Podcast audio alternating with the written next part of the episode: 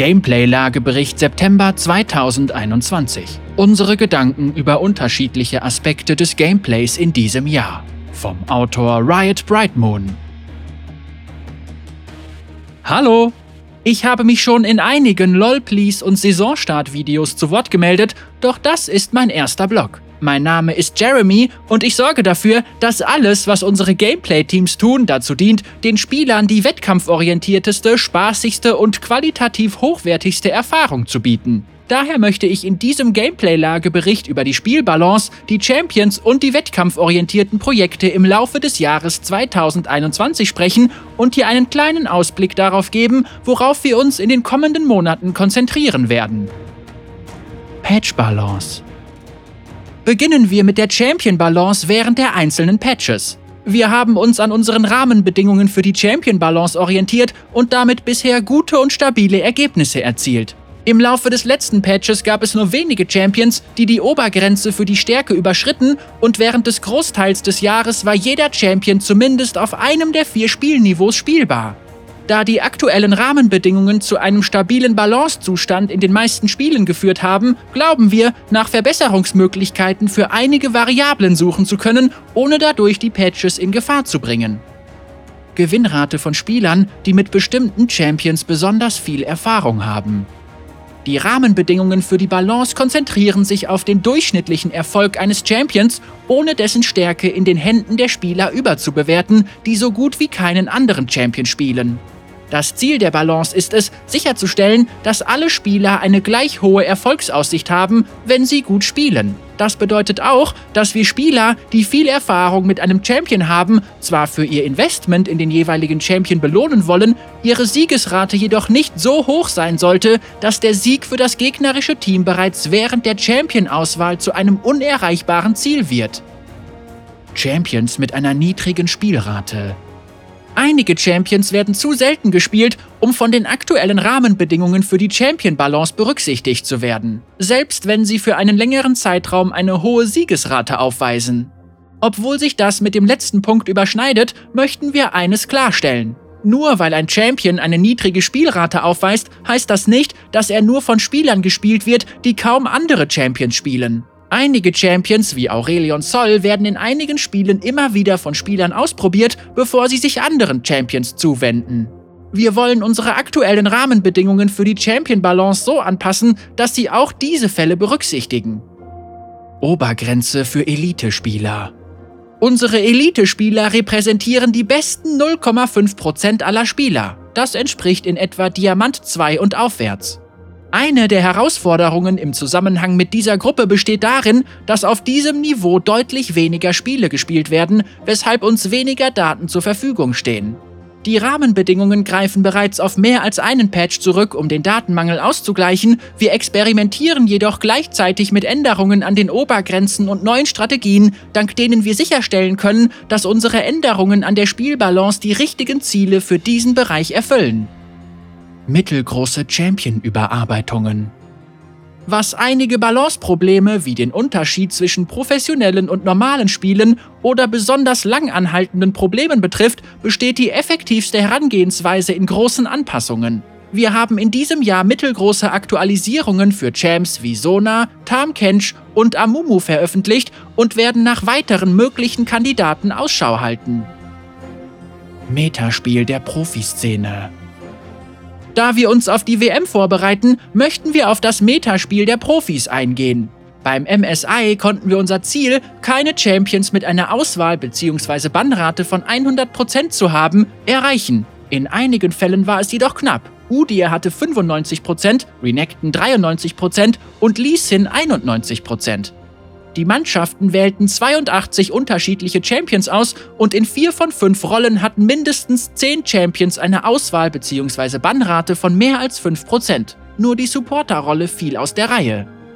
Unsere neuesten Balanceänderungen im Zuge der Patches 11.18 und 11.19 zielten hauptsächlich darauf ab, sicherzustellen, dass das Metaspiel der WM so vielfältig wie möglich wird. Gemessen an den Entscheidungsspielen des Sommersplits können wir die Spannung versprechende Weltmeisterschaft, die im Oktober beginnt, kaum erwarten. Balance der Gegenstände. Die Überarbeitung des Gegenstandssystems in der letzten Vorsaison hat die Kluft der Beschwörer auf den Kopf gestellt. Seit der Veröffentlichung behalten wir die Kaufraten und Stärkeniveaus der Gegenstände aus der Sicht der Klassen Magier, Kämpfer, Schützen, Tanks, Assassinen und Verzauberer genau im Auge. Ein Großteil unserer anfänglichen Arbeiten zielte darauf ab, zu starke und zu schwache Ausreißer wie Mondsteinerneuerer, Schikane, Immerfrost und Sonnenfeuerägide zu überarbeiten. In manchen Fällen haben wir auch versucht, Lücken bei den Gegenständen für bestimmte Klassen zu füllen. Das geschah im Sommer, als wir Ketten der Ächtung und Rumpfbrecher für die Kämpfer und Tanks auf der oberen Lane veröffentlichten. Außerdem haben wir unser Ziel, dass jedem Champion mehrere Gegenstandspfade zur Verfügung stehen sollten, angepasst. Obwohl dieses Ziel für die mythischen Gegenstände immer noch gilt, ist es unserer Meinung nach in Ordnung, wenn einige Champions in so gut wie allen Spielen auf dieselben legendären Gegenstände setzen. Da manche Champions solche Gegenstände jedoch noch nicht haben, werden wir in der kommenden Vorsaison weitere veröffentlichen. Champion-Veröffentlichungen In diesem Jahr gab es bisher fünf große Veröffentlichungen. Viego, Gwen, Dr. Mundo, Akshan und Vex. Den Anfang machte der Dschungelassassine Viego, der die Fähigkeiten seiner besiegten Gegner annimmt. Seine Balance bei der Veröffentlichung bewegte sich gemessen an seiner Lernkurve innerhalb unserer Zielvorgaben. 42% an Tag 1 und 47,5% an Tag 7. Seither mussten wir seine Leistungen abseits des Dschungels genau im Auge behalten. So mussten wir vor allem Viegos Regenerationsvermögen auf der Lane abschwächen, da es zusammen mit der Tatsache, dass er keine Ressourcen benötigt, dazu führte, dass es zu schwierig war, ihn von der Lane zu vertreiben. Erwähnenswert ist auch, dass der Code, der es Viego erlaubt, die Fähigkeiten von Gegnern zu benutzen, zu mehreren Fehlern im Spiel führte, für deren Beseitigung wir einige Zeit benötigten. Gwen wurde im April veröffentlicht und hatte das Ziel, den AP-Kämpferpool für die obere Lane etwas aufzulockern. Sie war bei ihrer Veröffentlichung etwas stärker als erwartet und hatte an Tag 1 eine Siegesrate von 42% und an Tag 7 eine Siegesrate von 48%. Diese Zahlen sind jedoch immer noch wesentlich besser als die Zahlen von neuen Champions in vergangenen Saisons. Worum wir uns hingegen kümmern mussten, war Gwens Präsenz in der Profiszene. Sie kam bei den Profis wesentlich besser an als erwartet, weshalb wir sie im frühen Spielverlauf abschwächen mussten.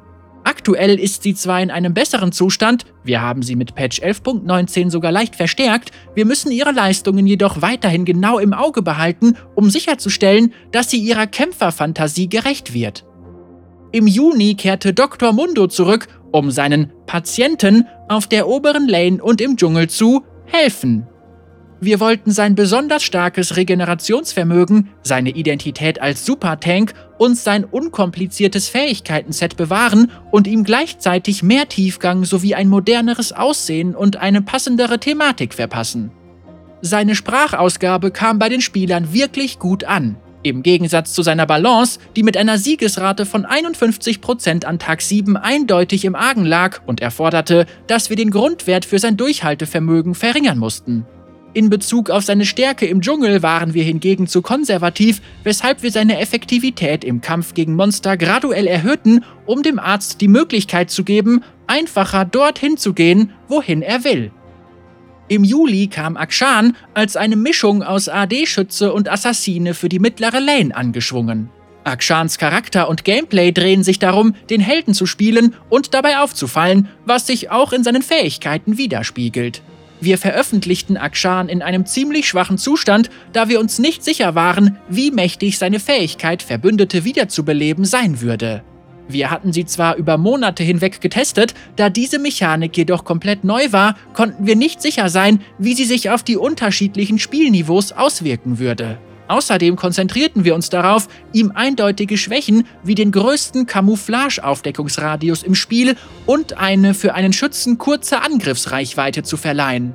Im Großen und Ganzen hatte Akshan im Verlauf der ersten paar Patches nach seiner Veröffentlichung mit einer Siegesrate von 39% an Tag 1 und 45% an Tag 7 einige Probleme. Seither haben wir Akshan langsam und vorsichtig verstärkt. An dieser Stelle möchte ich jedoch auch erwähnen, dass wir ihn nicht bei der WM sehen werden, da er zu spät in der Saison veröffentlicht wurde. Wir werden seine Leistungen im Profibereich während des nächsten Frühjahrssplits genau im Auge behalten, um herauszufinden, welche Änderungen wir eventuell für die Spieler dieses Niveaus vornehmen müssen. Zu guter Letzt wäre dann noch unser neuester Champion, Vex, ein Jordel für die mittlere Lane, der die Schattenmagie beherrscht. Wir wollten Vex ursprünglich als Artilleriemagierin veröffentlichen, entschieden uns dann jedoch dafür, ihr einen Anti-Mobilitätsspielstil und eine kurze Reichweite zu verpassen. Die Überarbeitung der visuellen Effekte aller Geschossfähigkeiten in League wäre einfach zu aufwendig gewesen. Sie wurde zwar zum Entstehungszeitpunkt dieses Blogs noch nicht veröffentlicht, sollte es aber inzwischen sein. Ich bin mit ihrem Design wirklich sehr glücklich und freue mich schon darauf zu hören, was die Spieler über sie und ihren Schatten denken. Zum Abschluss möchte ich noch über eine Diskussion sprechen, die wir aktuell intern führen. Laut den Zahlen waren die Champions, die im Jahr 2021 veröffentlicht wurden, ziemlich gut ausbalanciert, die Spieler sagen uns aber weiterhin, dass sie zu stark sind. Es scheint also etwas vor sich zu gehen, das von der Siegesrate nicht erfasst wird. Wir wissen, dass neue Mechaniken wie der Beschwörerzauberraub von Zoe, die Wiederbelebung von Akshan oder der Diebstahl von ultimativen Fähigkeiten von Silas auf den ersten Blick zu stark wirken können. Erste Ausblicke wie Champion-Trailer sollen dein Interesse an neuen Champions wecken, aber Möglichkeiten aufzuzeigen, wie du versagen oder wie dich deine Gegner ausspielen könnten, ist dabei nicht gerade hilfreich. Aber uns ist bewusst, dass wir damit den Eindruck von übermäßiger Stärke erwecken. Außerdem kann es schwierig sein, zu verstehen, wie man neue Fähigkeiten oder Fähigkeitensets mit komplexen Mustern ausspielen kann, selbst wenn sie an sich nicht übermäßig stark sind. So haben wir beispielsweise im Fall von Aphelios gesehen, dass die Spieler nicht wussten, wie sie gegen ihn spielen sollten. Wir mussten seine Schwächen also nicht weiter ausbauen, sondern klarer gestalten. Seither haben wir neue Richtlinien für die Kontererfahrung eingeführt und obgleich wir auch in Zukunft komplexe Champions entwickeln werden, werden wir ihre Schwächen besser hervorheben. Unser neuester Champion, Vex, hat ein Fähigkeiten-Set mit klaren Kontermöglichkeiten und diese Richtung wollen wir auch bei der Veröffentlichung von zukünftigen komplexen Champions einschlagen.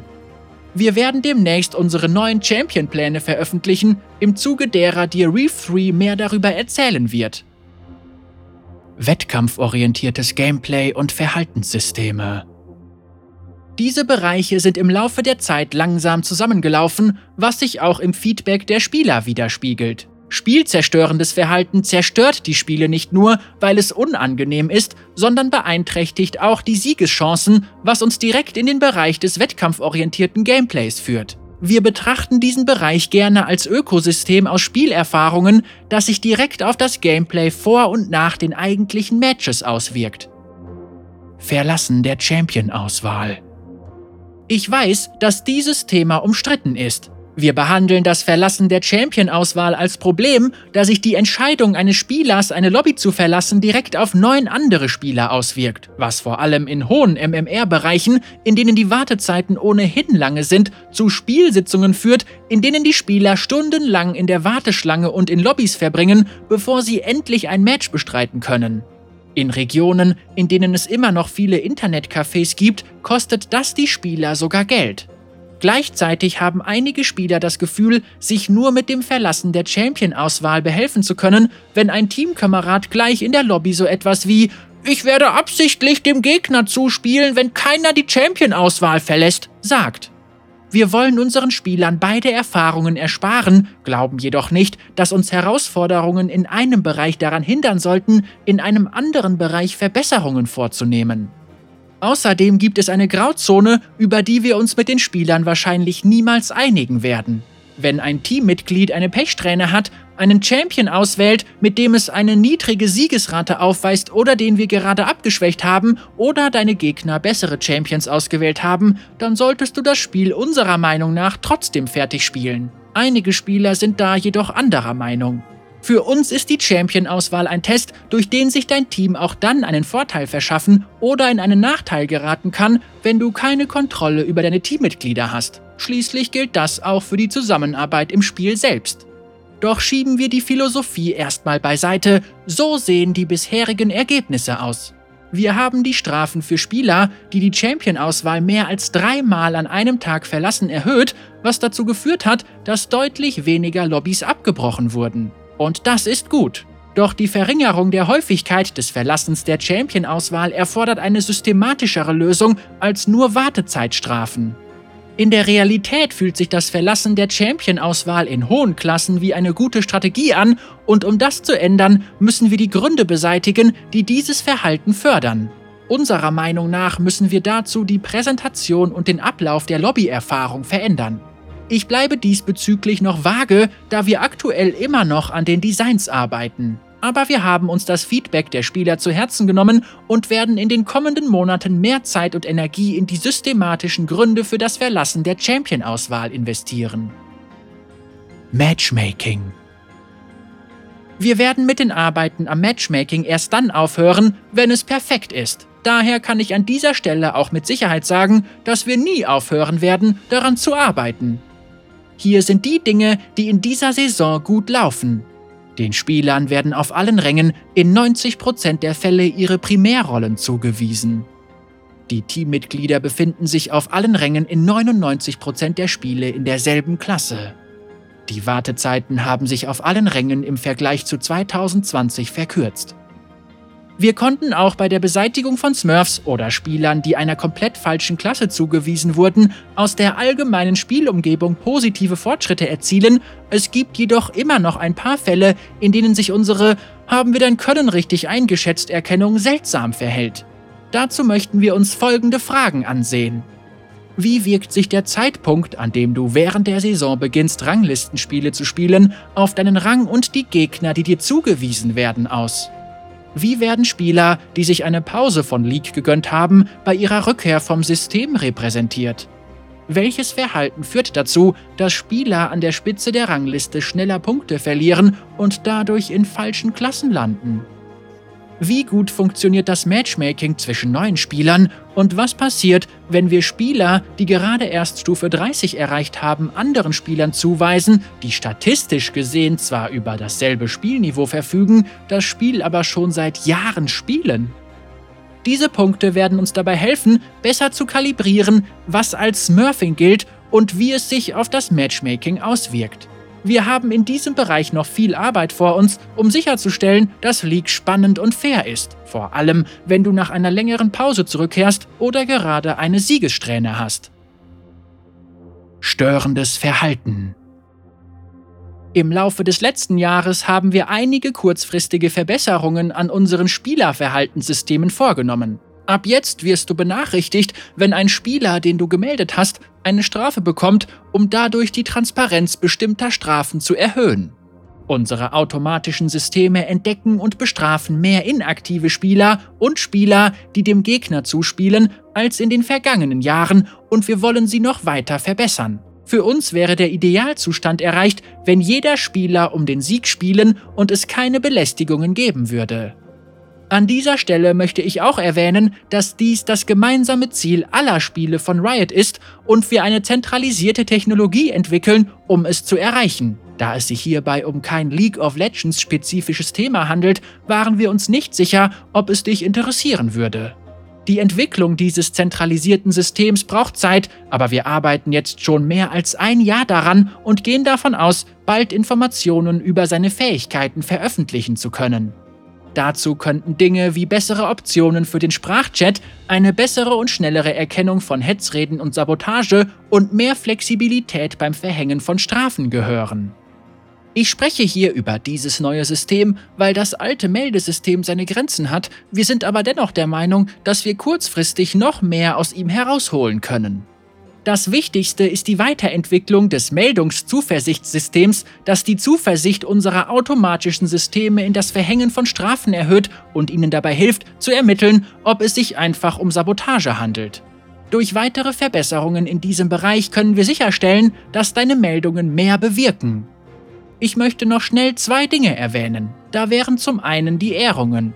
Diese Funktion kommt schon seit längerem zu kurz. Aus diesem Grund denken wir gerade über Möglichkeiten nach, das System im Jahr 2022 effektiver zu gestalten. Und zum anderen möchte ich dich um etwas bitten. Sei nett zu den anderen Spielern, spiele um zu gewinnen und sei die Art von Spieler, mit der du zusammenspielen willst. Damit sollten alle Probleme gelöst sein, oder? Vorsaison wie bereits erwähnt, werden sich die Gameplay-Änderungen in der kommenden Vorsaison darauf beschränken, bereits bestehende Systeme zu verbessern, anstatt ein bestimmtes System komplett zu verändern. Im Folgenden möchten wir dir einen Ausblick auf eines der Systeme geben, für das wir spannende Erweiterungen geplant haben. Die Gegenstände. Neue Gegenstände für Magier. Beim ersten neuen Gegenstand für Magier handelt es sich um einen defensiven mythischen Gegenstand in der Art von verlorenes Kapitel. Einige Magier haben es schwierig, Einfluss auf die Karte zu nehmen, da sie zu leicht getötet werden können, und Immerfrost eignet sich besser, um Gegner festzusetzen, als sie von sich fernzuhalten. Der neue mythische Gegenstand wird die Magier schützen, indem er den erlittenen Schaden beim ersten Angriff für kurze Zeit verringert. Nach dem Ablauf dieser Zeit sinkt die Kampfeffektivität ein wenig, um sicherzustellen, dass sich dieser Gegenstand vor allem für Champions eignet, die aus sicherer Entfernung Zauber wirken und sich nicht an Nahkämpfen beteiligen. Beim zweiten neuen Gegenstand für Magier handelt es sich um einen legendären Gegenstand, der ihnen dabei helfen wird, die Schilde ihrer Gegner zu durchdringen. Er erhöht die Magiedurchdringung gegen Gegner mit wenig Leben, die vor kurzem einen Schild erhalten haben und sollte vor allem für Burst-Magier interessant sein, die sich bereits früh einen Vorteil erarbeiten wollen. Neue Gegenstände für Tanks Für Supporter-Tanks führt in der Regel kein Weg an Amulett der eisernen Solari und seinen defensiven Stärken vorbei. Wir wollen den Supporter-Tanks jedoch auch einen offensiveren mythischen Gegenstand zur Verfügung stellen, der sie dafür belohnt, mitten in das gegnerische Team zu stürmen und Chaos zu stiften. Wenn sein Benutzer einen gegnerischen Champion bewegungsunfähig macht, erleiden alle nahen Gegner erhöhten Schaden. Falls du jetzt an eine Mega-Höllenmaske denkst, dann liegt das daran, dass der neue Gegenstand genau das ist. Aus diesem Grund werden wir auch die Höllenmaske selbst verändern, um Überschneidungen zu vermeiden. Ich möchte aber noch nichts vorwegnehmen. Unabhängig von der unteren Lane haben uns die Spieler immer wieder darauf hingewiesen, dass es nicht genug Mana-Optionen für zaubernutzende Tanks gibt. Daher führen wir einen neuen legendären Gegenstand für Tanks ein, der ihnen jede Menge Mana und einen neuen Effekt gewährt, durch den sie das Mana jedes Mal, wenn sie Gegner bewegungsunfähig machen oder verlangsamen, zur Erschaffung von zusätzlichen Schilden nutzen können. Wir gehen davon aus, dass die Tanks diesen Gegenstand wie jeden Mana-Gegenstand kurz nach der Fertigstellung ihres mythischen Gegenstands kaufen werden, bevor sich ihre Mana-Pools im späten Spiel vergrößern. Neuer Gegenstand für Assassinen ein Großteil der aktuellen legendären Gegenstände für Assassinen konzentriert sich auf Schadensspitzen und wir wollen jenen Assassinen, die mehr an häufigen Fähigkeitenrotationen anstatt einzelner Schadensspitzen interessiert sind, ebenfalls eine gute Option bieten. Dieser neue legendäre Gegenstand wartet mit jeder Menge Fähigkeitstempo und einem neuen Effekt auf, der die Abklingzeit der ultimativen Fähigkeit verkürzt, wenn ein Champion innerhalb von drei Sekunden stirbt, nachdem sein Benutzer ihm Schaden zugefügt hat. Im letzten LOL Please Beitrag des Jahres werden wir noch genauer auf die Vorsaison eingehen.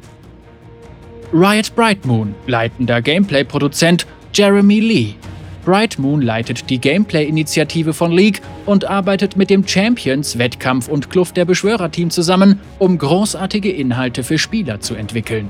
Da er von LOL geradezu besessen ist, schaut er in seiner Freizeit League-Streams, durchstöbert Reddit oder retweetet das neueste Spieler-Artwork.